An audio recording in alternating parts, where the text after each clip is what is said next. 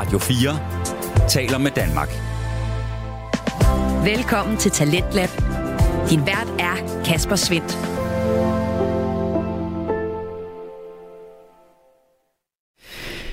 I det danske podcast Vækslag, der findes der samtaler, som er underholdende og som man kan hygge sig med i en times tid, og så glemmer man dem måske lidt igen. Men så findes der også snakke, som øh, bliver hos en, og som sætter sig i ens hjerne og sætter gang i nogle tanker, og sådan en har jeg til dig her i aften, når du skal høre både fra Den Stolte Far, men også lidt senere frygteligt fascinerende to danske fritidspodcast, som i den grad kan få tankerne sat i gang, men øh, som heldigvis også kan hygge løs og øh, give lidt til smilebåndet.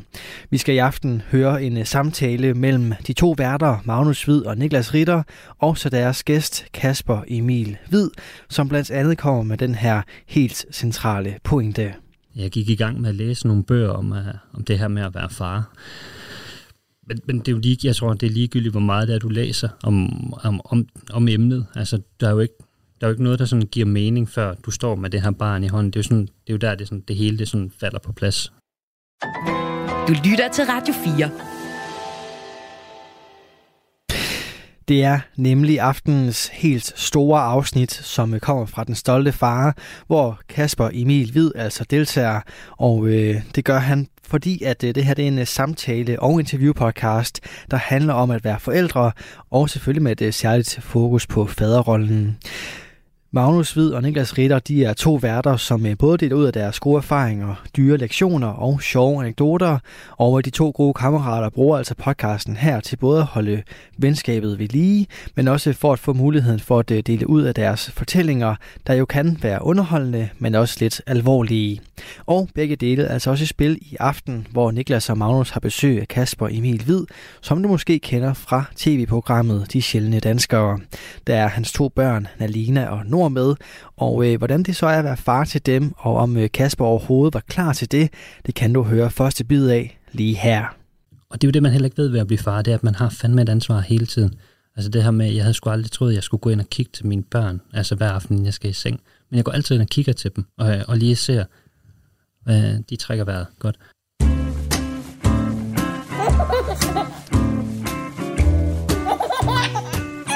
Det stolte far.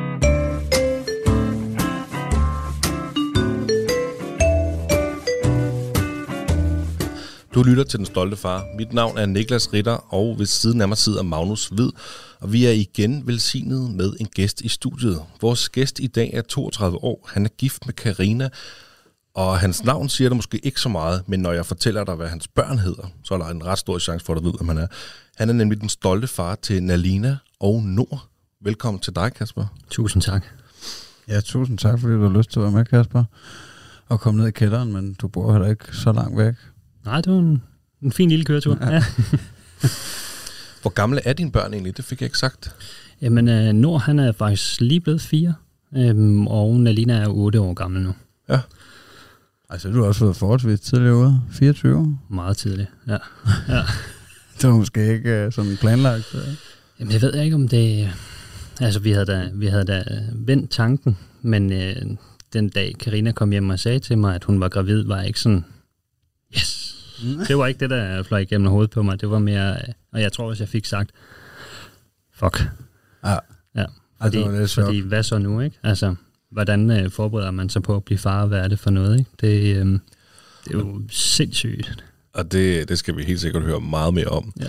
Altså, hvis der sidder nogle lytter derude og tænker, jeg ved faktisk stadig ikke helt, hvem ham Kasper er, bare fordi, at hans børn hedder Nalina Nord, så er det jo fordi, du og ikke mindst din familie, især dine børn, har været med i det her program, der kører på TV2, som hedder De uh, Sjældne Danskere. Præcis. Og det er jo fordi, dine børn de har den her sjældne sygdom, som hedder Stiglers syndrom. Er det sådan der? Ja. Og det er også noget, vi kommer ind på lidt senere, tænker jeg. Øhm, ikke fordi det skal fylde alt for meget, fordi så tænker jeg netop, at vores lyttere kan gå ind og se de her øh, meget fantastiske programmer med, med både dine børn og din familie, og nogle andre familier, der også har nogle, øh, nogle sygdomme, som er sjældne. Øh, men vi er bare virkelig super glade for, at øh, du vil komme i dag, Kasper, og dele din farhistorie med os og alle vores lyttere. Jeg er øh, glad for, at jeg må være her. Ja, det må du i hvert fald. Skal vi ikke bare øh, springe ud i sådan Har du altid tænkt, at jeg skal være far? Jeg tror da sådan, det ligger i, i mange af os, at, at det, er jo, det er jo sådan, det er. Altså, vi bliver ældre, vi finder sådan, ja, en samlever, man får børn og hus og villa Volvo, alt sådan noget, ikke? Det, øhm, så, så den har der nok lagt derude. Øh, men jeg havde ikke tænkt mig, at jeg skulle være 24, da jeg skulle være far. Nej, det er også lige til den tidlige side.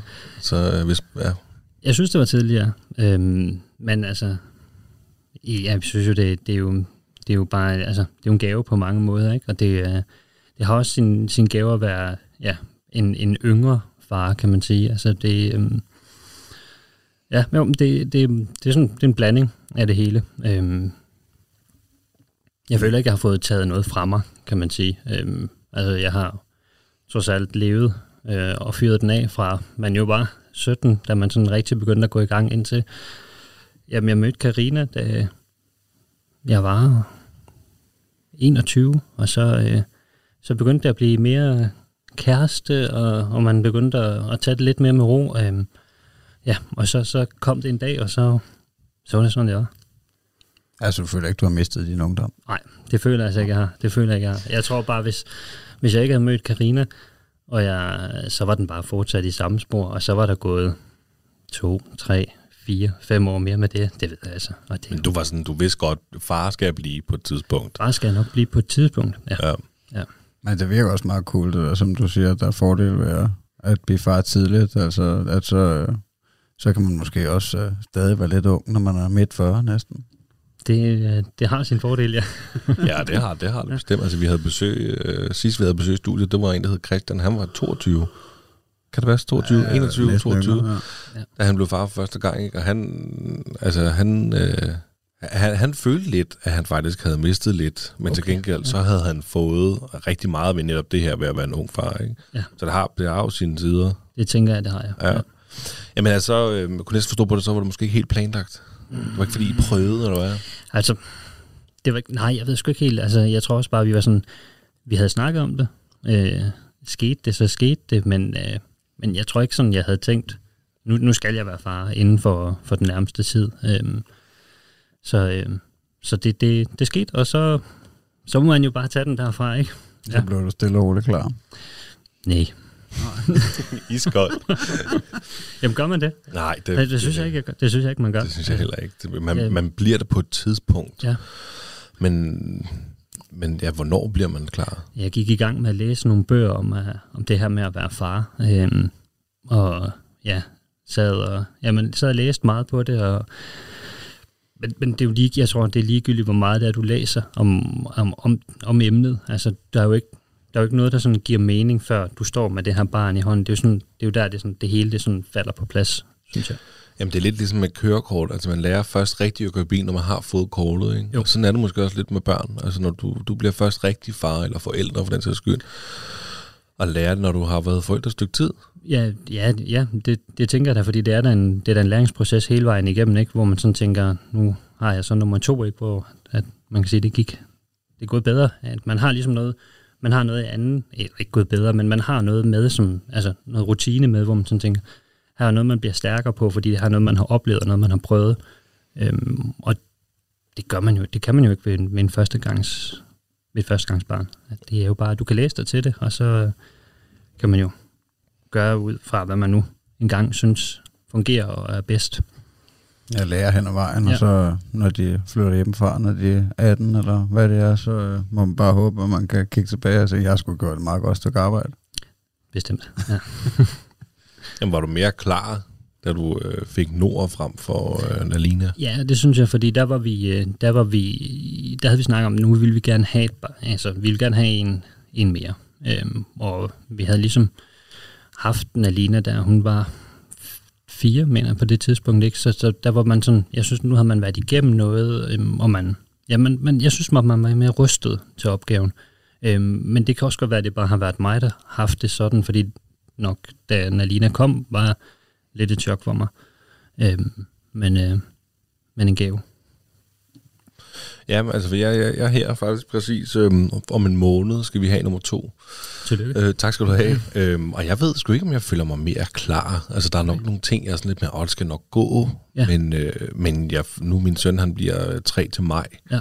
Øh, så jeg, jeg, føler, jeg føler lidt, jeg, jeg er tæt på at sætte i 0 igen, føler jeg lidt på den helt spæde, Ja. på det helt spæde barn. Altså, så er jeg lidt spændt på, hvordan jeg reagerer, når jeg har, har den lille nye i hånden igen, Ja. eller i armene.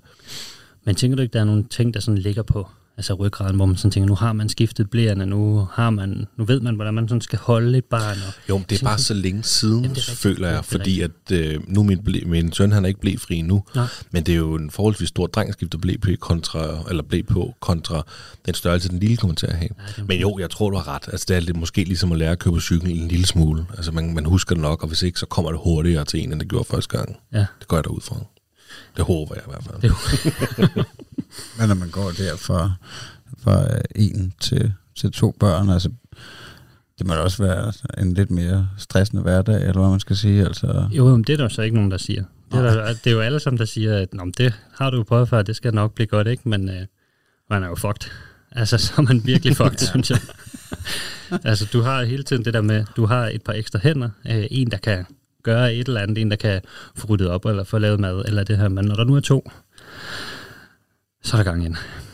Ja. Hold kæft, der er gang ind, synes jeg. Det, øh, der er smæk på. Der bliver du altså virkelig, der synes jeg faktisk, man bliver kørt i nul med, med mange ting. Altså det er virkelig, ja, der, der ryger lige et, øh, et sæt ekstra hænder der.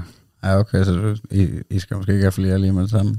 Jeg vil, øh, ej, jeg, jeg, jeg tror, vi stopper her. Ja. Ja. Ja, To er nok. Det lyder også godt. Det er sådan roligt. Der er lige en, der er en til hver hånd, ikke? Jo, lige nøjagtigt. Altså, ja. ja. hvad, hvad, der, er- jeg tror, der er en komiker, der på et tidspunkt sagde, du skal ikke få flere børn, end du har hænder. Altså, det er simpelthen så... Og det synes jeg faktisk, han er meget ret i. Hvad med øh, dengang, at I skulle have jeres datter Mm. første gang der, var, var du så helt klar til at være med til fødslen og sådan noget? Ja, men jeg tror, at hele det her fødselssetup blev noget anderledes for os end, end den gennemsnitlige, øh, tænker jeg. Øh, vi fik jo at vide, da hun var, var hun i uge 28, tænker jeg, at øh, der, der blev hun scannet, fordi Karina ikke rigtig lige kunne mærke liv, og så var hun inde og få, få lavet en scanning og ringer så til mig og siger, øh, der, er, der er noget galt, fordi at der var noget væske, øh, de ikke kunne... Øh, eller der var, der var en... Øh, der var noget, der reflekterede på en af de her øh, spejlbilleder op i, i hjernen på, på Nalina, så de troede, hun havde en væskeansamling eller en syste i hjernen. Og så tog det fart. Fordi så blev det jo derfra, og så indtil da Nalina hun blev født, nærmest øh, en ugenlig til 14 dages kontrol på Skyby, øh, for at holde øje med udviklingen af det her. Så jeg synes jo, fra man går der og glæder sig, og ja, ser barnet vokse, og Karina blive større, og så bliver man nervøs. Ja, for helvede, mand. Ja. Ja. Det lyder godt nok også øh, lige spændende nu. Jamen, jeg synes, ja, og det man var stod der helt ung, og var egentlig ikke klar, og så lige pludselig så kom den her oveni, ikke? Øhm, den, ja, det var hårdt. Blev du, hvor, altså, nu tænker jeg 24 år, hvis jeg sådan tænker tilbage. Nu er vi, du er 32 nu, vi er ja. eller vi er 31.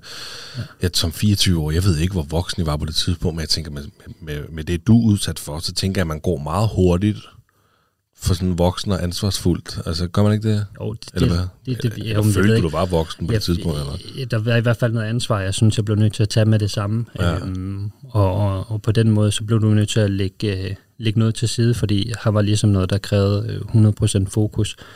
Øhm, jeg ved sgu ikke, om jeg, jeg ser mig selv som voksen voksen. Jeg er stadigvæk en, en ung, en ung drengerøv øh, på mange måder. Øhm, men, øhm, men jo, jeg synes, der var ligesom her noget her, der var super vigtigt, og jeg blev nødt til at, at steppe op omkring. Øhm, og så må man jo ligesom bare hanke op i sig selv, og så tage det hele med. Men da vi kommer hen til, øh, da hun så skal ud, at, øh, at så går det så fint, så noget? Øh, jamen, det var jo også øh, helt anderledes, fordi der fik vi jo så at vide, øh, at hun skulle tages ud med kejsersnit, fordi hvis hun nu blev født øh, vaginalt, så ville øh, der måske være en chance for, at øh, der kunne ske noget med, med selve hovedformen på grund af den her syste her. Og så var det ikke sikkert, at Nalina ville overleve fødslen. Og så, Hold måtte man, ja, og så måtte man jo øh, jamen, så sad vi derop til et, et møde efter en af de der scanninger, og så siger hun så til os, hvad siger I til øh, onsdag om 14 dage? Så, onsdag 14 dage, hvad så? Jamen, så skal I være forældre. Ja, der gør vi det. Og så pakkede vi vores ting og kørte derop øh, klokken lort om morgenen, og så var vi klar til at skulle have, have taget Nalina ud der. Sindssygt. Ja, det var helt sindssygt. Det kan man, jeg, jeg forestiller mig, det er meget svært at forberede sig på det der. Fuldstændig. Det var, øh, altså, og jo, man sidder til en samtale med, med alle lægerne, og for, de fortæller, at det kommer til at gå sådan her, slag i slag, og I skal nok blive passet på, men altså, så får man jo, vi fik sådan en, en grøn dragt på, kan jeg huske, og så sad vi sådan på en bænk inde i sådan øh, rummet ind til operationsstuen, sad der sådan og ventede på det på vores tur, og sådan, så åbnede dørene, og så var det ligesom os, der skulle gå ind, øhm, og vi går så ind, og Karina lægger sig, og det var bare sådan lidt, kan bare se rundt den her kæmpe store maskine, og ja, masser af apparater, der var rundt, og så jeg tror, der var otte eller ni mennesker inde på den der stue, og det var sådan, jeg kunne slet ikke forholde mig til, hvor mange mennesker der var, og på et tidspunkt skal Karina have lagt sådan et, øh, et, ind i ryggen. Jeg kan ikke huske Og epiduralblokade, Ja, lige præcis, ja, ja. Så skulle hun have lagt den i ryggen, og jeg skulle egentlig sidde og holde hende, men der sortner det bare for mig. Så jeg sad bare sådan over i hjørnet og sådan hænger og bare sådan helt, jeg, jeg lukkede helt ned, for der var, der var for mange mennesker, og det var, det var, for, det var for voldsomt der. Øhm, så der er en sygeplejerske, der lige træder til og hjælper Karina, og så, øh, så gik det så derfra. Ja, altså, Jamen, jeg, jeg, kan- jeg kan godt huske, altså, øh, min søn blev også taget ud ved, min- altså ham jeg har, Adi, min Ja. søn der, han blev taget ud ved kejsersnit. Ja. Akut kejsersnit. Ja. Og jeg kan nemlig huske den følelse af, da vi så kom ned på det der operationsstue, hold nu op, hvor der mange mennesker. Ja. Altså, jeg må indrømme, jeg, jeg tudede. Jeg synes, det var rigtig hårdt, Ja. det hele. Øhm, så jeg, jeg blev endt også med at skulle ud for, for rummet der, øh, for det skulle gå ret stærkt det hele. Ikke? Men den der, som du siger, jeg har virkelig svært ved at forholde mig til så mange mennesker. Altså, ikke? Og jeg, jeg, jeg kan så huske, at at øh, sygeplejersken, jordmoren, hvem det nu havde været, sagde til os, at bare roligt, de har styr på det, og alle har hver deres opgave. ja. Altså, og det var alligevel mange mennesker. Der havde bare sindssygt kunne snilt have mennesker. stået 9-10 stykker. Altså, Ja. ja. var det jo, fordi du var også ude. Husker du det også sådan, Magnus? Ja, Jeg husker det også, som om der var, der var mange mennesker, men jeg har slet ikke, altså jeg ville slet ikke kunne sætte noget tal på. Det kunne have været alt fra, fra 10 til 30. ja, mange i hvert fald, det kan vi konstatere. Ja. Ej, men jeg, for, altså jeg forestiller mig også, at, at det gode sig selv ved planlagt kejsersnit er, at man, man observerer lidt mere, og man ved måske lidt mere om, hvad der skal ske, end når, altså når man har været i... Nu kan jeg ikke huske, hvor, hvor lang tid vi var undervejs, så det har nok været 24 timer-agtigt, før at, øh, at vi så nåede der, hvor vi skulle have kejsersnit, så var også godt øh, smasket. ja. Men gik det godt, øh, selve kejsersnittet? Og, Jamen det, jamen det synes jeg jo, det gjorde, og det, du har, der tror jeg også, du har ret, det her med, at vi ligesom kunne sige, at det er onsdag 14 dage, så ved vi det. Det er klokken 10.06, og så tog det ja, syv minutter derfra, og så var Nalina ude, og så var vi videre. Ikke? Øh, så det gik, det gik rigtig fint der. Øh, Karina blev ret syg efterfølgende. Nå. Øhm, øh, om det var medicin, eller hvad det helt præcis var. Men der, jeg synes, der var, et eller andet, altså, der var et eller andet magisk over det, fordi jeg får så Nalina ud og går med hende der, mens at Karina bliver kørt ned på sådan en opvågningsstue, øhm, og går med hende i armene sådan, og bare husk den der tur med hende, og hun har de der helt store, fantastiske øjne, der hvor hun bare går og kigger på mig. Jeg tror, det var, sådan, det var der, det sådan gik op for mig. Nu, øh, nu tager du dig sammen, Markeren. Det er, det her, det er hende, du skal passe på, ikke? Øhm, og, og det var nok der, jeg sådan tænkte, okay, nu, er, nu er jeg far. Øhm, jamen, og går så med, øh, med Nalina i armene ned der, og de prøver at finde ud af, hvad der er galt med Karina. Og hun, jamen, hun var bare virkelig dårlig, og så prøver jeg sådan, jeg prøver sådan flere gange at få sagt, kan vi ikke få lagt øh, Nalina over til Karina? Og de var sådan lidt afvisende, så sidst var sådan lidt, nej, nu prøver vi lige. Nu får hun lige Nalina over, og i det øjeblik, hun fik Nalina over til sig, så faldt den bare, og så var hun helt okay. Det synes jeg, altså, Det er vildt nok. det synes jeg er ret vildt, ikke? Det der med, altså man kan snakke om det der med at, at have barnet inde i sig, altså at få taget barnet ud, og vi som fædre ikke rigtig kan mærke det der med, altså vi kan ikke mærke, jeg synes ikke, men som pårørende, at, altså at, kan mærke helt det samme, ligesom, uh, nu sparkede hun han igen, ikke? Og det er sådan lidt, ja, ja. Det er jo lidt, det er jo lidt, jeg synes, det er, sådan, det er ikke så håndgribeligt for os mænd på Ej, samme måde, helt- som, helt som, enig. som jeg tænker, det er for, for kvinder. Radio 4 taler med Danmark. Du er skruet ind på programmet Talent Lab her på Radio 4, hvor jeg, Kasper Svindt, i aften kan præsentere dig for to danske fritidspodcast. Her først er det fra Den Stolte Far, som har de to værter, Magnus Hvid og Niklas Ritter. De har i aftenens afsnit besøg af gæsten Kasper Emil Hvid, og deres samtale vender jo tilbage til her, hvor øh, Niklas fortæller lidt omkring det her med at øh, danne et helt særligt bånd til sin kommende søn. Altså lige nu, min kone er jo pludselig nok øh, højgravid rigtig meget, og det er jo hun, når, når vi sidder i sofaen, så er det hende, uh, og så peger hun af sådan igen. Altså du ved, der kan godt finde sådan lidt. Du sagde også, hun bliver ved, og det er jo, jeg, jeg er helt sikker på, det er også virkelig vildt. Ja. Altså he- her den ene dag faktisk, der følte jeg nærmest, jeg high-fivede den lille baby, eller hvad jeg nu har gjort, for jeg kunne virkelig mærke lige der, hvor jeg mærkede på maven, der var bare helt hårdt, og Mi- Michelle, min kone der, hun var bare sådan, okay, det er mærkeligt det der, ikke? Men hun, hun altså, du er fuldstændig ret, at du siger, at der er noget helt andet for, for, øh, for moren til barnet, end, end, end for os med fædre til barnet ja. På det stadie der. Men som jeg, jeg skal forstå det rigtigt, var det dig, der pressede lidt på, Ja. hvor Annalina, hun lytte- altså nu prøver vi lige at få ja. hende op til Karina. Ja, for det er jo meget sådan, jeg tror, nogle gange så har de sådan deres procedurer på det der, nu prøver man at gøre det sådan og sådan, sådan hvor jeg bare sådan, nej, og jeg kunne også se på Karina, hun bare sådan hele tiden sad og, og kiggede sådan langt efter Nalina, og ville egentlig også gerne have hende over, ikke, men har ikke haft mulighed for det. Øhm, og så var det bare sådan lidt, nej, nu får hun over, og så, Så kørte det. så kørte det bare. Det synes jeg skulle være meget magisk på en eller anden måde. Bestemt.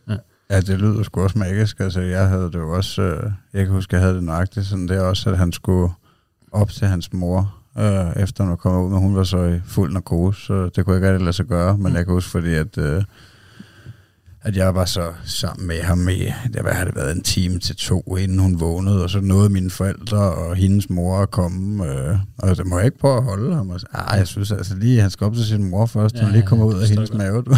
Ja. Så altså, jeg kan sagtens følge dig, at øh, det virker i hvert fald naturligt, at, øh, at de skal derop til mor. Nu, øh, man fik jo lov som, øh, som dansker at være med til Norses ja. fødsel, ikke? Ja. Øhm, mindede de meget om hinanden, de to fødsler? Nej. Det gjorde de ikke. Overhovedet ikke. Mm. Fordi netop som altså, vi lige snakker om med Alina, det gik godt.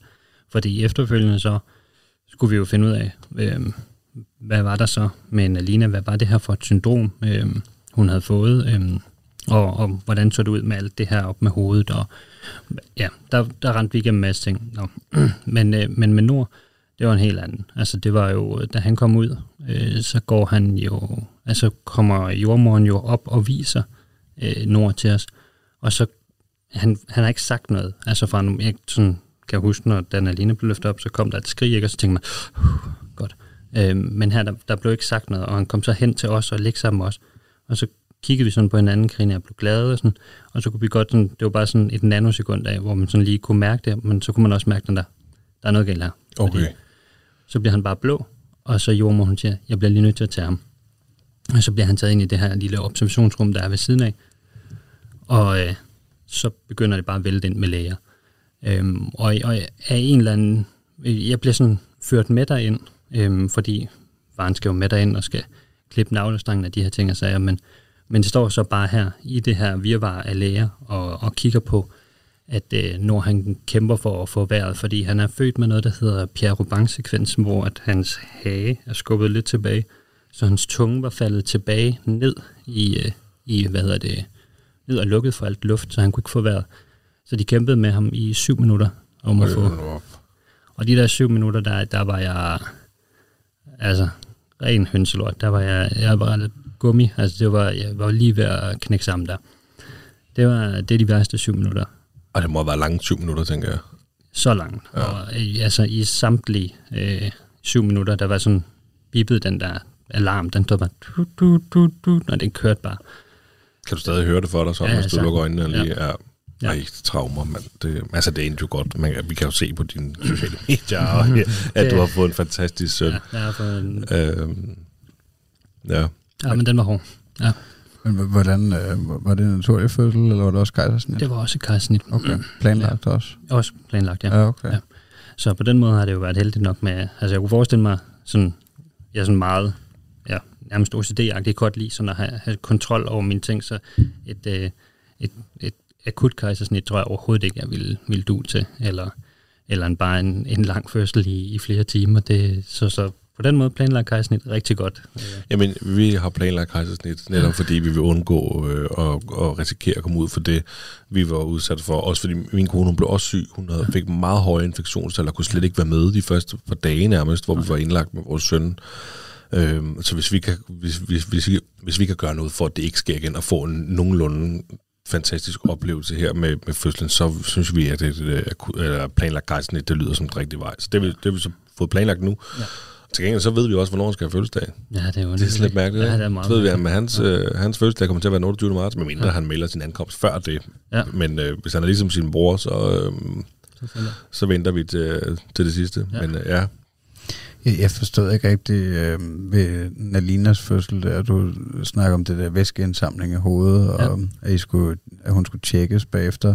Altså hang de sammen, de to ting, altså hvad hedder det, væskeindsamling i hovedet og, det der Stiglers syndrom? Øh, jamen, der var en, der var en, en, en, en spejling op i, i hjernen øh, på, den, på det billede, der var blevet taget. Øh, det var sindssygt ting, de kan gøre, ikke? Altså lægge Karina i en MR-scanner, og så tage et billede af Nalinas hoved inde i hendes mave, ikke? Det er sådan helt, helt sindssygt, hvad der er, de kan i dag. Men der havde så været sådan en, en, en afspejling på, øh, på det billede, som, som havde vist det her. Øhm, men, øh, men, men der var jo øh, nogle andre øh, træk ved hende, som man jo også kunne se på de her 3D-scanninger, at der var den her vinehage og, og, og, og et underudviklet ansigt. Øhm, så, så de vidste godt, der var noget, men, men hvad det var, det vidste de ikke. Og jeg tror, vi var indlagt på Skyby i tre dage efterfølgende, og blev så overflyttet til Herning, hvor vi var et, et par dage yderligere. Men i de tre dage, vi var indlagt på Skyby, der nåede de at give hende lige omkring syv, eller mellem syv og ni diagnoser. Og så står man også der som, som ung bare ikke og får kastet alt ind i hovedet på os. Jeg kan bare huske, sådan, Karina en af gangen, så kom der en, en sygeplejerske ind og sagde, jamen jeg tror, hun har engelsk syge. Øh, så sagde Karina sådan, det kan fandme ikke passe, fordi der var der lige en anden, der sagde, at hun havde det her. Nå, nej, men det har hun ikke alligevel. Hun har sådan, så hammer hun bare i bordet, sådan, nu må I fandme finde ud af, hvad det er, hun har, ikke? Og sådan, altså, så det har bare været, det var kaos. altså, det, jeg tænker også, at man står i en ret øh, sårbar situation i forvejen, og, og der er folk, der måske skal prøve at kloge sig lidt Ja. på, altså, på dit barns bekostning. Det er sådan lidt... Jeg kan godt få sådan en svær situation for jer at stå i. Det var, det var lidt uheldigt, ja. ja. Øhm, men, men de havde en, øh, de har en fantastisk øh, læge på, øh, en børnelæge på, øh, på Skyby, som ligesom kunne, kunne kigge på Nalina og sige, jeg tror, hun har det her Stigler-syndrom, og øh, bare rolig, det skal nok blive godt. Jeg kender flere, der har Stigler-syndrom, det skal jeg ikke være bange for. Øhm, der er nogle kontroller, hun skal gå til, der er nogle ting, vi lige skal holde øje med, men hun skal nok få et, et godt og langt liv. Og så var det jo, altså, Og det er lige præcis så det, det er man, jo fint, ikke? Altså, ja. man gerne vil høre som forældre. Ja. Men kan du kort fortælle, sådan, hvad det er specifikt, det Stiglitz-syndrom er? Men Stiglitz-syndrom er noget, der sætter sig i øjnene, øh, så det nedsætter synet. Det kan også sætte sig på ørerne, så det også kan nedsætte hørelsen. Øh, det kan sætte sig i alle ledene. Øh, og binde, altså det, er sådan, det er jo en bindevævs, øh, ja, en, en bindevævsdefekt, øh, som, som kan gå ind og, og påvirke øh, store dele af, af kroppen, men, men jo ikke mere, øh, ikke med nogen dødelig udgang eller tidligere, der er ikke, eller mentalt er der heller ikke noget, noget nedsat der. Så vi, vi snakker led og ja, syn og, og hørelse. Okay, så man får ikke forkortet levetid eller noget. Nej, nej. det er rigtig godt at høre. Ja. Jamen, jeg kan fandme godt forestille mig, at det må have været stressende, det der, sådan jeg bare selv tænker tilbage på, at, øh, at vi lige skulle lære at være forældre, og øh, hvad skal man sige, øh, ja, amning og alt det der jazz, og bare altså, finde ud af, hvordan man skulle vende ham og holde ham, og så, øh, og så finde ud af det med, med, med diagnosen øh, samtidig der. Ja. Altså, det, det må da være lidt stressende, men, øh, men det er da altid noget, at det blev godt.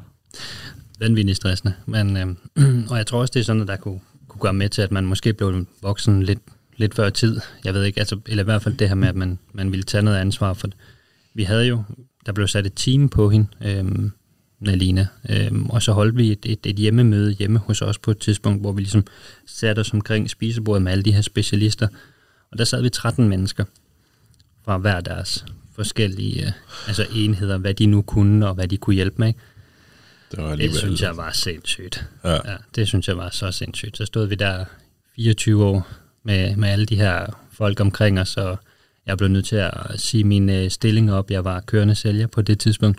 Blev nødt til at sige min stilling op og bare altså, være med i det her, fordi jeg kunne slet ikke koncentrere mig omkring arbejdet overhovedet. Øh, jeg sidder i bilen med, med min chef på det tidspunkt, og han siger, hvad så, er du klar til at pitche det her ind ved, ved det her øh, byggemarked her, hvordan vi ligesom skal få solgt de her ind? Og sådan lidt, nej, det er jeg faktisk ikke. Øhm, og så siger han, hvad, du, du sgu da det, vi aftalte. Altså, det var, det var også en aftale af en aftale. Det var det, vi aftalte. Hvorfor ikke? Og, sådan, og så knækker jeg bare sammen, og så fortalte jeg det hele, og så var han bare, altså, der var han cool, så vendte vi om, og så var det bare det. Og så øhm, måtte jeg jo så efterfølgende finde ud af, hvad det var, vi lige skulle gøre. Og der aftalte vi så at sige min stilling op, og så kørte vi på her med at finde ud af, hvad der ligesom lige skulle ske, og hvad der var op og ned. Og Hvor lang tid var det efter, du var blevet far? hvad var det? Oh, det ja, det kan jeg faktisk ikke engang nej, huske. nej. Men det, altså, det er sådan helt sindssygt, fordi når man sidder og snakker omkring, øh, hvad der er sket, ikke? og altså, hvor meget vi er gået igennem her. Altså nu er Nalina er 8, og Nord han er 4, ikke? og det er først nu, vi sådan er, er blevet sluppet fri fri, altså hvor vi sådan har nogle enkle kontroller hister her, og nu hvor vi ikke, øh, altså nu hvor vi kunne tage Nord ud, uden at øh, han var udsat for, for smittefar. Så det er, det er først nu, vi sådan, nu har vi sådan har sænket vores skulder, så det har været, øh, det har været det, det er et langt og sejt træk. Nå, hvad, hvad mener du? Altså smittefar på grund af covid? Ja, da det, det kom blandt andet jo, men, øh, men nu har han har også fået en, øh, en lungeskade, øh, hvor hans lunge den klapper sammen, øh, og det gør så, at, øh, at han ikke måtte få nogen, øh, nogen smitte. Øh, han måtte ikke få, øh, jamen en almindelig lungebetændelse kunne, øh, kunne være farlig for ham. Øh, men da covid så kom, så, øh, så fik vi jo en opringning fra vores læge af, at øh, den her virus, der kommer ned fra Kina her, som alle som de snakker om, den skal han altså ikke have. Og så var vi sådan lidt, ja, ligesom så mange andre tænkte jeg nok på det der tidspunkt, var sådan lidt, ja ja, men ej, fik vi ved, du skal til hjem fra arbejde af, og du skal køre ned, og så skal du hente hende, øh, hente Nadina fra skole af, og så skal du hente Nord, og så pakker jeg ind nu, fordi den, den kan faktisk slå ham ihjel. Hold nu kæft, mand. Ja. Hvis vi andre var bare en smule nervøs for den her covid-19 her, så tænker jeg, at der er din kone har været rigtig nervøse. Ja, men det var, det var, det var sindssygt. Det var sådan helt, helt paranoid. Øh, fordi det var sådan, det var ikke noget at se. Altså, vi var, det var så underligt, for man kunne ikke se det, men vi stod og fik leveret mad udefra, vinket til familier igennem vinduet, ikke? og fik så maden leveret uden for døren, trak den ind og stod og sprittede det af, og altså, helt åndssvagt. Men, øh, men hvad gør man ikke? Altså, hvis Ja. vi fik at vide, at hey, det her det kan slå din øh, søn ihjel, ikke? så bliver man jo... Og han nåede, han, nåede ikke, han nåede ikke at blive smittet med corona. Han, han fik det så her i tredje eller fjerde, jeg har ikke, kan ikke huske, hvor mange bølger, der han kom, vel, men, men den aller sidste, hvor at, øh, det, var, det var rimelig roligt. Øh, Okay. men, men han blev så også slået godt ud, men øh, det tog ham fem dage, og så var han ovenpå igen. Men, øh, men den, han skulle ikke have haft den første omgang. Mm. Ej, Nej. Bob, det er da altid noget. Det er så Ja. først her til sidst, og det Ja. faktisk gik smertefrit. Ja. Det, det er sgu rart. Øhm, jeg tænker sådan lidt... Øhm, I har to børn, og du ligesom giver udtryk for, at uh, to det er rigeligt. Men var det vigtigt for dig at, at give Alina en bror eller en søster? Ja, det synes jeg. Det synes jeg. Jeg øh, kommer selv af en flok af tre, og, og nyder meget godt af at have både en bror og en søster. Øhm, og og ja, det ved jeg. Altså, jo, jo, jeg synes, jeg synes det, og jeg synes også, jeg, vi sidder også nogle dage og snakker om, at, at den her samtale omkring bordet kunne være hyggelig med en ekstra, men, men det overgår jeg altså ikke. Jeg overgår ikke, jeg overgår ikke tre. Men, øh, men, men, og hvem ved, altså også igen, vi er, vi er kun 32, så det kan da også godt være, at om, om to år, så overgår vi en mere. Men, øh, men lige nu, så Og der er plads til 4-5 stykker. ja, masser af plads. Kun ikke? 32. Nej, men det er jo mere den, den så hun ikke er alene-agtig, Ja. eller hvad? Ja, Ja. der vil vi gerne have, at, øh, at der kommer en mere. Ja. Jamen, hun er også næsten nået at blive så stor, så hun selv kunne uh, spørge efter en lillebror. Det eller gjorde hun faktisk også. Ja. Ja. Øh, den øh, børnehave, eller ja, den børnehave, hun gik i på det tidspunkt, der var lige øh, tre fra hendes, øh, fra hendes øh, hvad hedder det, ja, selve børnehavegruppen, der de gik i, der var tre, der fik at vide, Nå, men nu skulle de være store bror eller store søster. Der gik de og snakkede om det, så kom hun hjem og sagde, jeg vil også gerne have en lille bror eller en lille søster. Hvad vil hun helst have, så bror eller søster? Lille søster. Lille søster. Så hun var knust, da hun fik at vide, at det var en lille bror. Nej, var hun det? Ja, hun var helt Nå. ødelagt. Ja. Hun var faktisk skidesur. Så, Det er hun vel ikke mere, tænker nej, jeg. nej, ikke. Hun elsker ham helt vildt. Ja. Nej. Nå, hvad med dig selv, sådan, da, inden, da, inden du skulle, da du skulle være far første gang? Havde du nogle præferencer, dreng eller pige? Altså, jeg tror hele tiden, jeg havde tænkt, jeg kunne godt tænke mig en dreng. Mm. Øhm, og, øhm, og så blev det hele lidt ligegyldigt, ikke? Fordi det var... Der bliver det jo tilbage til det her med, altså da vi fik at vide der i uge, uge 28, ikke? At nu, øh, nu var det, altså der var et eller andet, der var livsfarligt for hende, og så blev det lidt ligegyldigt, hvad, altså, hvad køn der kom ud, og, og, og hvilket barn det kom ud, bare det kom ud i live. Så det var sådan lidt, der, der nulstillede vi fra uge 28 af, og så var det sådan, det var lidt ligegyldigt. Nu skulle vi bare have, have barnet ud i live, eller vi skulle have hende ud. Vi vidste godt, det var en pige, men vi skulle have hende ud, og hun skulle mm. ud i live. Og det kan man godt forstå. Jo. Så, er prioritet, så er der andre prioriteter, de bliver altså nedprioriteret. For, Ja. ja. Og det var ret vildt at tænke på, fordi jeg havde sådan, da vi havde, jeg tror jo også, det, det ved jeg ikke, om, om I ikke også har haft den snak, men, men vi havde i hvert fald den snak, at hvis der nu var et eller andet med barnet, øhm, ligesom i alle de her fødselsforberedelser, man går til det her, så gik vi også og snakke om, hvad nu hvis vores barn har en eller anden form for diagnose eller et handicap? Hvordan vil du have det med det? Jeg ved ikke, om I har haft den snak. Men Altså med fruen, tænker du? Jo, Ja. jo bestemt. Det, og Ja. det er en virkelig svær snak. Nej, det synes jeg. Altså Ja. noget, som, øh, noget, som vi kender som, som Down-syndrom. Mm. Altså man kan se fjernsynsprogrammer med, øh, med, med, med, med, med folk, der har børn med Down-syndrom, eller generelt bare programmer med Down-syndrom. Øh, og de er jo fantastiske. Ja. De er, det er de jo. Ja. Altså, øh, vil man selv kunne? Det er super svært. Ja, helt vildt. Altså, fordi man har jo faktisk muligheden for øh, at vælge det fra. Det, jeg læste en artikel så sent som forleden dag, at øh, altså, vi ender med at udrydde øh, den her, øh, jeg ved, kalder man det en sygdom, eller hvad man nu, men øh, altså, folk med Down, man, man ender med at udrydde dem, fordi ja. at det simpelthen nu, var det, det, der var ikke mange procenter, hvor at, øh, der var 18, der var født med Down sidste, Det er ret vildt. øh, sidste år, ikke? Ja. Og, og det er ikke ret mange i forhold til for nogle år siden, hvor det var 3-4 dobbelt eller sådan noget. Og nu var det halvdelen af dem, var, hvis de ikke de havde det. Mm. Så havde de halvdelen af dem, altså det er jo så ni, ikke? Havde- Var de valgt fra, hvis de vidste, de havde dem, ikke? Ja. Ja, det er jo, men det, det er jo super svært. Ja, helt vildt. Ja, men, og, og vi havde den her snak, og jeg, jeg kan huske, jeg siger til Karina, hvis barnet ja, fejler enten den ene eller den anden ting, har et øh, handicap eller en diagnose af nogen form, så tror jeg altså gerne, jeg vil have valgt det fra. Fordi det tror jeg ikke, jeg kan magt. Altså, en ting er at være en ung far, men en anden ting er også at bare være far, men så også at skulle være far til et, et barn med en diagnose. Det tror jeg ikke, jeg har øh, redskaber til. Det tror jeg simpelthen ikke, jeg kan grave dybt nok til at kan, kan være far for. Og nu sidder jeg her med to, der har en diagnose, ikke? Som du ikke kunne leve uden, jo. ikke kunne leve uden. Nej. Nej. Så jeg synes jo, det var, det var ret vildt det der med, at, at lægerne så kastede omkring med de her forskellige diagnoser, der var, hvor vi var sådan lidt, prøv at høre venner, vi er ligeglade, fordi hun er her, og hun er i live, og det er det vigtigste. Du lytter til Talentlab på Radio 4. Vi er i gang med aftenens første podcast afsnit her i Talents Lab. Det er programmet på Radio 4, som giver dig mulighed for at høre nogle af Danmarks bedste fritidspodcasts. Mit navn er Kasper Svendt, og i denne time der har jeg fornøjelsen af at give dig en episode fra Den Stolte Far, en samtale- og interviewpodcast med Magnus Hvid og Niklas Ritter. De har i aftenens episode besøg af Kasper Emil Hvid, som er far til øh, børnene Nalina og Nord, som øh, du måske kender fra tv-programmet De Sjældne Danskere. Og øh, vi vender her tilbage til trions samtale, som er drejet ind på emnet, der er, om man vil undgå at få et barn, hvis man ved, det bliver født med udfordringer. Og den øh, tankevækkende samtale vender vi tilbage til her. Ja, jeg kan, jeg kan sgu ikke engang huske, om vi havde øh, samtalen sådan rigtigt. Altså, øh, men øh, men jeg, jeg tvivler også på, at min øh, kone, hun kunne have, have fået en abort øh, i det hele taget. Altså, hvis, øh, for det altså, jeg, jeg ved bare, det, altså, det, det fylder meget hos hende, at, øh, at man ikke øh, slår nogen ihjel og slet ikke et menneskebarn, tror jeg.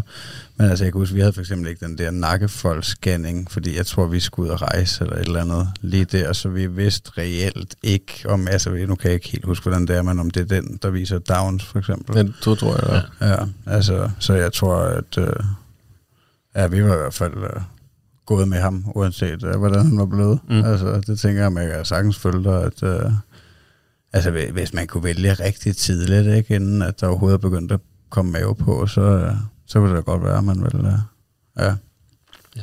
Jamen også altså lige med, med Downs, det er jo et rigtig godt eksempel på, på det her, vi sidder og snakker om. At vi ser jo, altså vi ser jo altid det positive, ikke? Men jeg tror, forældre med børn, altså forældre, der har vokset op med, med børn, der har haft Downs, de har ser nok lidt anderledes på det. Altså, fordi det, der er op, man hører også det der med, at det er hårdt, og der er følgesygdomme og, og mange ting som er med. Det er jo ikke bare det der med, at de er lidt sjove og lidt pussy, og bare generelt bare spreder så meget kærlighed. Der er jo også mange andre ting, man ikke ser. Bestemt. Det, ja, man ser nok kun det, der er sjovt på fjernsyn. det er jo det. Øhm, Kasper, hvilken slags far er du? Den bløde eller den hårde? Ej, jeg er den bløde. Ja. Jeg er den bløde. Jeg ville nok gerne være den hårde. Ja. Lidt, lidt flere gange, altså, men, men jeg er den bløde. Ja, 100 procent. Hvad er det, fordi at du ikke kan stå for dine børn, eller bare sådan, du er? Jeg er også, jeg er også en, en, en, altså en relativt blød fyr, vil jeg sige. Øh, jeg er en stille og rolig midtjyde, øh, så, så jeg er meget, meget rolig. Øh, men, men jeg har svært ved at stå for mine børn. Øh, og, og jeg synes, det her med, at man har stået og set på, at man har været lige ved at miste sine børn, så har jeg det sådan lidt, er det her, er den her diskussion så vigtig lige nu? Eller er det så vigtigt, at du sidder og spiser pænt med kniv og gaffel lige nu? Det er måske i hvert fald ikke øh, vigtigt Altså- at flippe ud over det. Ja, hvad har jeg, så, så der har jeg, der er sgu nok ja, meget, meget blød fyr. Det kan også godt få lidt slik om onsdagen. Det har vi ikke. Altså, vi har ikke sådan nogle, nogle regler der. Nej. Nej, nej, fedt. Man. Jamen, havde du en idé om, altså sådan, at nu sagde du, at du måske godt ville være sådan lidt mere skrabfar måske, men havde du en idé om det, før du fik børn, sådan, den her far skal jeg være? Og har det ændret sig? Nej, det tror jeg sgu ikke. Jeg tror ikke, jeg gik sådan rundt med et, et billede af en, af en far, jeg gerne ville være. Øhm, eller, altså, jeg havde egentlig bare... Jeg tror, jeg har sådan haft nogle idéer i mit hoved om, at det er sådan her, det er at få børn. Det er sådan her, vi, øh, det er sådan her, jeg godt kunne tænke mig, det var. Men det er jo, det er jo noget helt andet, når man får dem, ikke? Og det, øh, ja, det, er jo- det er sgu ikke til at sige, hvordan det hele det lige forløber, vel? Ja, Jeg, jeg tror altså også, der er mange mænd, der har den der, at øh, jeg regner med at blive rimelig konsekvent. og jeg skal sgu nok. Så, så for det far, der bestemmer her, der, ikke? Og så, Og så kigger de bare på en med de der dot i øjnene der, og så bare, ja, det er jo. Altså, jeg er pt. egoistisk, eller, eller dobbeltmoralsk hedder det, ikke? Altså, jeg kan godt være sådan lidt, øh, at øh, nu skal du ikke give ham for meget, du skal ikke gøre dit og dat til min kone, ikke? Men når så lige så snart det er mig selv, så, så har jeg glemt lidt, hvad jeg har sagt, og så, jeg kan sgu ikke stå for dig, skat, det er sgu fint. ja, det er også mor, hun er altid så streng. Ja, det er det. Jeg godt få, når man Lige præcis. far. Ja. ja, men altså, jamen det, øh, hvad er det vigtigste for dig at lære dine børn? Næste kærlighed. Næste kærlighed. Ja, at man er god mod andre. Ja. Uden at det skal være øh, nogen form for, for, for kristen, fordi det er ikke, det er ikke sådan, jeg... Altså, jeg ser mig ikke selv som værende kristen-kristen, men, men at, at, at, at man er god mod andre. Det er det vigtigste. Man er en god ven. Ja, og det er faktisk ret vigtigt. Sindssygt vigtigt. Altså, man skal være god med andre, men er det også sådan, hvordan har du det sådan med, altså man skal være god ved, øh, ved andre, men hvad hvis de slår, flør, slår først? Hvis der er en, der kommer og slår Nelina, skal hun så slå igen, eller skal hun... Nej. Skal hun ikke det? Nej, det synes jeg ikke. Det synes jeg ikke. Jeg synes, man skal... Jeg synes, hun skal trække sig der. Øhm, fordi, altså, det der jo tit sker ved at slå igen, det er, at så udvikler det hele sig bare. Øhm, men det er igen tilbage til der med, hvilken slags far vil man gerne være, fordi jeg har jo også sådan lidt, hvis der er nogen, der siger noget, til så siger du fandme bare igen, så skal du bare sige, hold din kæft, din et eller andet, ikke? Altså, Ja. ja. så, men, men det jeg sådan tit hører mig selv til hende sige, det er, et eller andet blødt fis, ikke? Altså, hvor sådan, altså, men, men nej, jeg synes, jeg synes det vigtigste, det er, at, at, at, at, at, at, at hun er en god ven, og, og god ved andre. hun kom, med, hun kom hjem en dag, nu bliver der jo taget alle de her test hele tiden i folkeskolen, og hun kom hjem og fik taget en te- eller hun var kommet hjem og havde fået taget en test ned i folkeskolen, hvor hun lå næstbedst, øh, altså sådan inden det, det allerbedste øh, niveau, hvor hun faktisk var rigtig ked af det over, at, at hun ikke var den bedste, hvor hun var sådan lidt, hvor, hvor sådan, det, det er jo lige meget skat, altså, det, altså hvor hun sådan, jamen bliver du ikke stolt af mig, hvis jeg var den allerbedste, siger hun så til mig, hvor jeg sådan, lidt, altså, jeg er stolt af dig, når du er en god ven. Det er det, der ligesom betyder noget for mig. Det der med, jeg synes, det er ret vildt, at, at hvor hurtigt det sådan, altså, de har høje krav, der bliver sat for børn. Øh, altså, hvor meget de skal præstere, hvor meget de skal gøre, hvor jeg sådan, jeg synes sgu bare, det vigtigste er, at vi er gode venner. Altså, at man kan, kan have gode venner, have gode relationer, det, det er det, der tæller for mig. Men det, kan jeg faktisk godt følge dig i, sådan. Men, og, men også i det aspekt, når man kigger på sit barn, at det sociale. Altså man ønsker jo, man ønsker jo netop for sit barn, at, at det ikke er ens barn, der er udenfor, og, og at de skal klare sig godt socialt, og, ja. og, og, det, og det vil jeg da også faktisk øh, give dig ret i, at det er da nok noget vigtigere, end at de klarer sig godt i skolen, fordi der kan også være en sammenhæng, hvis de klarer sig godt socialt, så kan de også netop øh, på den måde klare sig rigtig godt i, i skolen. Altså, Jeg vil i hvert fald langt hellere have, at hun kommer og siger, hey, jeg har øh, legeaftale med tre veninder i dag, end hun kommer og siger, jeg har fået den allerbedste karakter i det her. mm. Det betyder mere for mig. Jamen altså min, og nu min, min søn han er jo ikke engang tre nu, så at, du har jo alt det der med første skoledag og sådan Ja. noget, det, det er jo også i vente om nogle år, ikke? Øhm, men min, min største frygt, det er, at han kommer hjem og er ked af det for at gå i skole, eller bliver mobbet eller sådan noget der. Ja, jeg forstår det godt. Altså, jeg, det, det frygter jeg godt nok. Ja. Øh, for, ej, ens hjerte, det må sgu... Øh, det vil, det vil jeg svært at håndtere, tror jeg, som far. Ja. Kæft, Jamen, det er være knust. også øh, det værste for mig, og det var også den snak, vi havde, øh, i og med, at jo, Dan Lina, hun startede, øh, og der var også snak om, at skal hun gå på en specialskole, eller skal hun gå på en almen skole, og hun går på en almen skole sammen med alle de andre, og klarer sig lige så fint der, så der er ingenting. Men også den der med, Alina har briller, altså, og børn kan være onde, og kan sige mange grimme ting, altså, hvor sådan lidt, jamen, men, men der har bare aldrig været noget, og Nalina har altid været super vældig og har masser af venner. Øh, så ja, men, Altså, altså, kan- men, så, så det, det var sådan, Jeg skulle lige sige, så kan du kun være glad jo. Virkelig, altså, det er virkelig, virkelig. rart. Ja.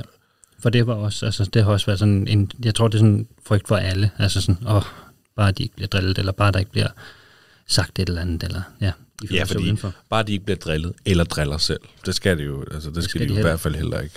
Ej, det ville godt nok være ærgerligt at komme til forældresamtalen og finde ud af, at, uh, at han er mobberen. Du. Kongen mobberen, og noget dødsmobberen. Nej, det ikke Dødsmobberen. Men, men havde du egentlig... Øhm, altså, havde, havde du forberedt hende på nogen måde, altså snakket med hende om, inden hun startede skole, at, øh, altså, at der kunne være sådan en situation, hvor man blev drillet, fordi man eventuelt kommer med briller, eller? Nej, det havde vi faktisk ikke. Fordi vi har det også sådan, vi tager lidt tingene, som de kommer. Øhm, og, og nogle gange, så kan man også forberede sig for meget Ja. på noget, som ikke er nødvendigt. Øhm, og, og hun går i en klasse nu, eller i en skole med 600 børn, ikke? Altså, og de er alle sammen, altså, der har ikke været noget. Så, Nej, nej. så altså, Jeg har også indtryk af, at det er altså, bedre i dag, end, øh, end, end da vi var små. Altså ikke at det var altså, specielt slemt, men jeg kan da selv huske, at jeg har været med til at, at drille nogen, hvor det måske var øh, på grænsen til, at, øh, at jeg i hvert fald var et værre lille møgsvin på en eller anden måde. Men jeg har bare indtryk af, at de slår hårdere ned på det i dag. Øh, mobning og sådan noget. Helt sikkert også, det er også min, øh, altså min observation af både skolen og ja, hvordan det hele det ligesom foregår rundt om, om børnene, fordi jeg synes der også, det var også meget frit i vores skole, øh, og jeg har da også været med til at være et, et røvhul. Ja. Øhm, og det, det synes jeg slet ikke, vi oplever overhovedet. Der er, vi er i hvert fald super, super glade for den her skole, Alina går på. Men det slog mig lidt, du sagde, hvad hedder det, test der. Øh, går hun i anden klasse? Og, Ja. og så går det for de allerede øh, Allerede test, ja. test. Ja. sygt nok. Ja, det er så sindssygt. Ja, for det kan jeg da også godt, altså, altså, ved, jeg, altså jeg kan jo godt forstå hende, altså, når hun kommer og siger til dig, at, øh, at øh, vil du ikke være mest stolt af mig, hvis jeg blev nummer et ja. men, altså, men det er måske også lidt tidligt at øh, begynde at konkurrere med andre på den måde, altså hvor at, øh, altså også fordi, at der er jo bare forskel på os, altså, altså nogle er bare pisse gode til tal, ikke? og nogle er pisse gode til sprog, og altså, altså det går nok tidligt. Ja, jeg synes, det er sindssygt tidligt. Men, ja. Jamen, det er jo, altså, hun har også, hun også begyndt på engelsk, eller hvad? Jo, Er det ikke i anden klasse, Ja, det vi jo- fik det i første klasse. Første? Ja. ja fordi det, vi, det var 4 og 6. Ja, femte klasse. Sådan noget, ikke? Ja. Og så rykkede det ned til, ja, holdt første klasse. Men okay, det er jo så fint nok, at de lærer det jo. Det er jo, altså, det er jo forståeligt nok, men det er også bare tidligt. Det er sindssygt tidligt. Altså, kan de overhovedet øh, alfabetet på det tidspunkt? Altså, hvordan var det for dig, at hun skulle starte i skole, sådan første skoledag? Sådan, var det ikke mega stort for dig også, som far? Og også så bare tudefjæs. Ja. ja, det synes jeg da. Det er da også, øh, altså ens barn er kommet så langt, og, og så står det der og ja, starter i skole. Det er da helt vildt. Der er tiden bare fløjet afsted. Og det er sindssygt, og det bliver sådan helt klichéagtigt, ikke? Det der med, ja, bare lige pludselig så er de konfirmeret, ikke? Men hold kæft, tiden den flyver. Altså, Jamen det altså, så stærkt. det, det, det er det, der kommer ud af vores mund allerflest gange i hele vores øh, podcast. Nu er det her nummer, jeg ved ikke, om det er 76, 77 afsnit, vi har lavet, ikke? Det er det, der blev sagt allermest i hele podcasten. Og det er så rigtigt. Det er også frygteligt, men, men ja, Ja. ja. Det, det går bare, fuck, det går stærkt. Ja, det er helt vildt. Men hun er glad for at gå i skole. Hun er så glad for det. Ja, Ja, fedt. Hun nyder det, og hun, ja, men hun, hun elsker øh, at lære, hun elsker at, at, at tage ting ind til sig. Hun er så kreativ, og øhm, jamen, hun er faktisk ivrig for at lære. Øh, specielt mange tekniske ting, øh, der, er hun, der er hun ret vild. Øh, hun kan rigtig godt lide iPads og spil, og jeg tænkte, nu alle børn i den der på Nalinas overgang der, det er sådan meget Roblox og Minecraft, og det altså, hun er sindssygt dygtig til det, og det foregår jo også meget af det på engelsk, øh, men hun kan bare navigere rundt i det hele, og kan, kan læse højt, og kan sidde og fortælle mig, hvad der er, der sker, og hvad det er, hun bygger med, og det engelske udtryk, og hvad betyder det på dansk, og synes, det er ret vildt, altså, at hun allerede er blevet så stor. Det er sådan, så tager man sig tit lige til hovedet og tænker, hold kæft, det er jo helt vildt.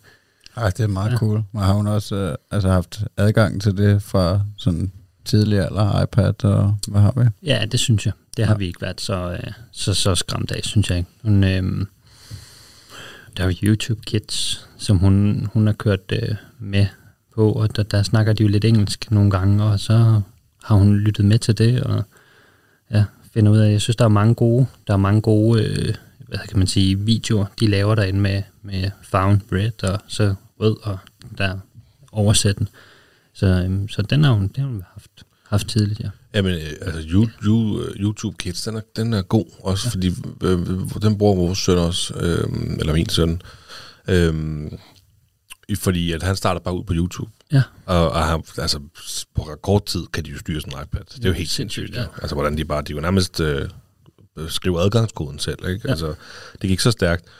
Og hvis man ikke lige kiggede, lige pludselig, så havde han bare sad og så noget og tænkte, hvad er det, du ser? Det der, det er da ikke sådan rigtigt for børn Det er jo fordi, det var bare det rigtige YouTube, ikke? Indtil jeg så fik taget mig sammen til lige at få installeret det her øh, og connectet op med YouTube Kids. Og nu er det bare, den, der er sgu ikke nogen skrubler der. Det, Nej, så øh, det det er altså meget godt. Ja. Øh, og det, som du fuldstændig som du siger, der er meget lærerigt på, på, på det YouTube Kids, der, der er der bestemt. Det er ikke noget, du kender til, Magnus. Det ligner en, der ikke ved, hvad det er. Ja, men jeg, jeg, jeg tænkte faktisk på at spørge nu, fordi du har nævnt nogle gange. Altså, men det er simpelthen YouTube for sig selv, bare til børn. Ja, det er sådan noget, der er lavet specielt til børn, kan ligge og manøvrere rundt i det. og Der er alt muligt, og der er, øh, jamen det er der. Ja, så meget. skærer man alt det der skrammel fra, ikke som os. Altså, Ja, er det uden reklamer måske også, tror jeg. Det kan jeg ja, ikke det lige kan huske. sgu være. Det er det, ved jeg sgu ikke. Ja. Men så sidder de ikke lige pludselig og ser et eller andet russisk et eller andet Det- skrammel, ikke? Altså, Det har jeg taget min søn i at se netop sådan noget for børn, ja. men dobbelt på russisk, ja. eller pol, eller hvad, hvor spansk, eller sådan noget. Jeg kan så lidt hvad du ser, når det er det der, men så snakker de så ikke engelsk, så snakker de lige pludselig russisk, ikke? Der er jo, Jamen, jeg kan godt følge, altså, så der, er lidt- altså, der ligger meget på YouTube. Det kunne jo også være altså, et eller andet sindssygt fra... Altså for en, når de siger Rusland, så kommer man bare til at tænke på krig. Altså, det kunne være et eller andet for en krig, eller... Altså, jo, men, men heldigvis, der er børn også så kloge, altså, hvis, altså de kan godt se, når det er noget, der interesserer dem. ja. Øh, så jeg er ikke sikker på, at, øh, at Eddie han vil sidde og kigge på krig. Jeg tror, så han skulle nok bare trykke videre på noget andet. Men, men der er jo den der skrækhistorie med Gurli Gris, mm. hvor at der er nogen, der har redigeret i Grisen, så ind i afsnittet, så begynder de at hugge hovederne i hinanden og sådan noget der. Oh, ja. øhm, ikke, jeg har ikke selv set det, men det har jeg på et tidspunkt øh, læst eller hørt eller et eller andet. Jeg, jeg tror, det var noget, en artikel om, at man skulle altså lige være os her som forældre. Øh, og det er jo netop sådan noget, det kan du ikke styre. Du, hvis du bare lige kigger over skulderen der, så Nå, det er Gurli Gris, der du set tusind ja. gange før, ikke? Du ved, så, øh, lige pludselig begynder de at choppe hinanden, eller hugge hovederne af hinanden, eller noget mærkeligt. Ikke? Det er jo så sådan noget efterredigeret fis, folk de sidder og pjatter med. Det er måske ikke så fedt for børn lige pludselig at få sådan en chok. Jeg tror, jeg holder mig til mit betalte Netflix-abonnement. Ja, fornuftigt. så sker det der, ikke? Du lytter til Radio 4. Og øh, vi gør en øh, kort pause ind i aftenens episode fra podcasten Den Stolte Far med Magnus Hvid og Niklas Ritter, som øh, også har besøg af gæsten Kasper Emil Hvid. Og det gør vi altså her på Radio 4, fordi det er blevet tid til øh, nyhederne. Men vi skal selvfølgelig vende tilbage til øh, den her vigtige og øh, hyggelige samtale imellem trioen og så får du altså også i næste time et øh, helt afsnit fra Frygteligt Fascinerende. Men altså, inden da, der skal vi have fat i nyhederne, og her er der ingen ubehagelige overraskelser, men til gengæld nyhedsoplæsning i verdensklasse. Det kommer din vej lige her.